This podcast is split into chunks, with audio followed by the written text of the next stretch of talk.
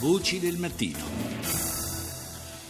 E restiamo negli Stati Uniti per commentare il primo discorso sullo Stato dell'Unione eh, pronunciato dal Presidente Trump, un discorso che si è concluso più o meno un'ora e mezzo fa. È collegato con noi Giuseppe Sarcina, corrispondente dagli Stati Uniti per il Corriere della Sera. Eh, buongiorno. Buongiorno, buongiorno a voi. Una cosa che stata, abbiamo trovato eh, come sottolineatura anche sui media eh, statunitensi è eh, non tanto il contenuto in sé del discorso di Trump, quanto il cambiamento di tono, il, lo sforzo per la prima volta, il desiderio di cercare di essere eh, più inclusivo, di, di, parlare a tutto il paese e non soltanto al proprio elettorato come eh, ha fatto in realtà spesso anche in questi primi 40 giorni di presidenza. Sì, in effetti è così, diciamo che Trump quando appunto parla fa notizia se non insulta nessuno e questo è un paradosso eh, che è il risultato anche di un mese invece condotto su toni molto aspri e con polemiche eh, a volte anche molto tense, soprattutto con la stampa, con i giudici eccetera. Questa volta eh, stasera um, qui al congresso eh, di Washington il presidente Trump si è presentato con un discorso diciamo, più istituzionale dove eh, non ha annunciato grandi novità, sostanzialmente messo un po' a posto, messo un po' di ordine nella sua dottrina, nella sua offerta politica, stabilendo anche un po' le gerarchie tra i diversi temi e in effetti è sembrato che in qualche modo cercasse anche una sponda eh, su alcuni settori almeno del Partito Democratico o comunque di stemperare il clima di scontro frontale che in ogni caso non è mai produttivo perché eh, Trump, anche Trump dovrà fare i conti naturalmente con il congresso dove eh, soprattutto al Senato ha una maggioranza abbastanza risicata, 52 repubblicani contro 48 democratici. La CNN, che eh, come sappiamo ha eh, in larga parte un, un, pubblico che anche durante la campagna elettorale si è sempre confermato poco vicino alle posizioni di Trump, eh, ha rilevato in, in, un instant poll effettuato proprio eh, tra i suoi ascoltatori un gradimento molto elevato per le parole eh, pronunciate dal Presidente questa sera. Questo è un fatto nuovo per la verità. Un fatto nuovo perché fino a questo momento il Presidente aveva il più basso tasso di approvazione eh, della storia recente degli Stati Uniti, arrivava addirittura al 39% e naturalmente è una percentuale molto molto limitata. Se si pensa che di solito negli Stati Uniti, ma non solo, primi, le prime settimane di governo sono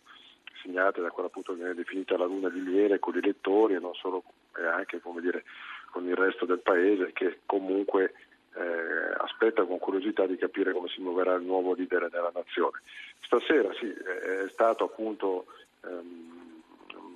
più inclusivo eh, e soprattutto è stato in alcuni passaggi anche abbastanza concreto, per esempio sulla questione del, delle infrastrutture dove ha ottenuto l'applauso anche dei democratici, che è un tema eh, che ehm, gli spettatori da casa vivono quotidianamente perché in effetti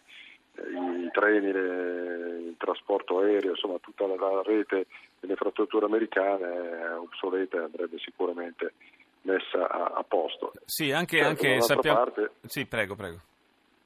No, volevo solo aggiungere che dall'altra parte Trump ha anche fatto molta attenzione a galvanizzare i suoi, i suoi elettori, perché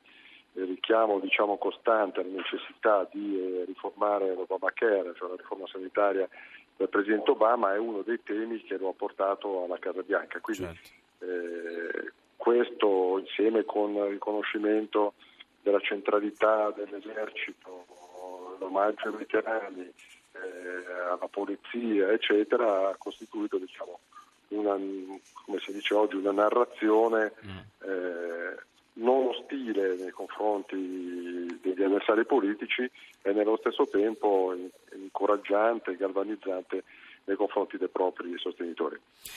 Resterà da, da vedere dove, eh, da dove tirerà fuori comunque tutti i soldi che sia per il piano eh, a favore delle infrastrutture, sia per il piano di potenziamento eh, del, della difesa, del budget della, destinato a, alla difesa, insomma dove, da dove verranno presi tutti questi soldi, perché insomma, stiamo parlando di parecchie decine di miliardi. Sì, probabilmente da nessuna parte, nel senso che i soldi poi andranno semplicemente ad aumentare il debito, che è già un debito enorme, 20 mila miliardi di, di, dollari e quindi eh, è chiaro che eh, non ci sono in questo mm. momento, il bilancio americano ha già un deficit molto pesante, non ci sono le risorse per reggere contemporaneamente un taglio delle tasse, un aumento degli investimenti, un aumento delle spese militari, eccetera. Si può fare un po' di eh, acrobazie contabili spostando qualche posto, ma è chiaro che se le cifre sono queste eh, è molto probabile, ed è un po' anche un po' i commenti generali che sia, si leggono sulla stampa anche più specializzata, la stampa economica, e sia eh, dire, nel Parlamento eh, americano cominciano ormai a circolare. D'altra parte un piano che si finanzia, un piano delle infrastrutture che si finanzia con eh, una, uno sconto fiscale, inizio è chiaro che eh, può essere coperto solo da un deficit, sperando che poi un, nel giro di due o tre anni possa produrre un rientro attraverso l'aumento dell'attività economica e maggiori tasse, però è chiaro che si va probabilmente verso l'aumento del debito. Eh, insomma, non ha, Trump non, eh, non, deve fare i conti con i vincoli di pareggio di bilancio di cui parliamo no, quotidianamente qui in Europa. No, Certo, però deve fare i conti con la Federal Reserve, certo. perché eh, questo sarà invece un problema che potrebbe diventare interessante da seguire, perché se eh, la Presidente della Fed, Janet Yellen, manterrà la rotta su un aumento, sia pure graduale, dei tassi di interesse, è chiaro che aumentando i tassi di interesse aumenta il costo del debito e se tu aumenti il debito eh, hai un effetto eh, come dire, di volano su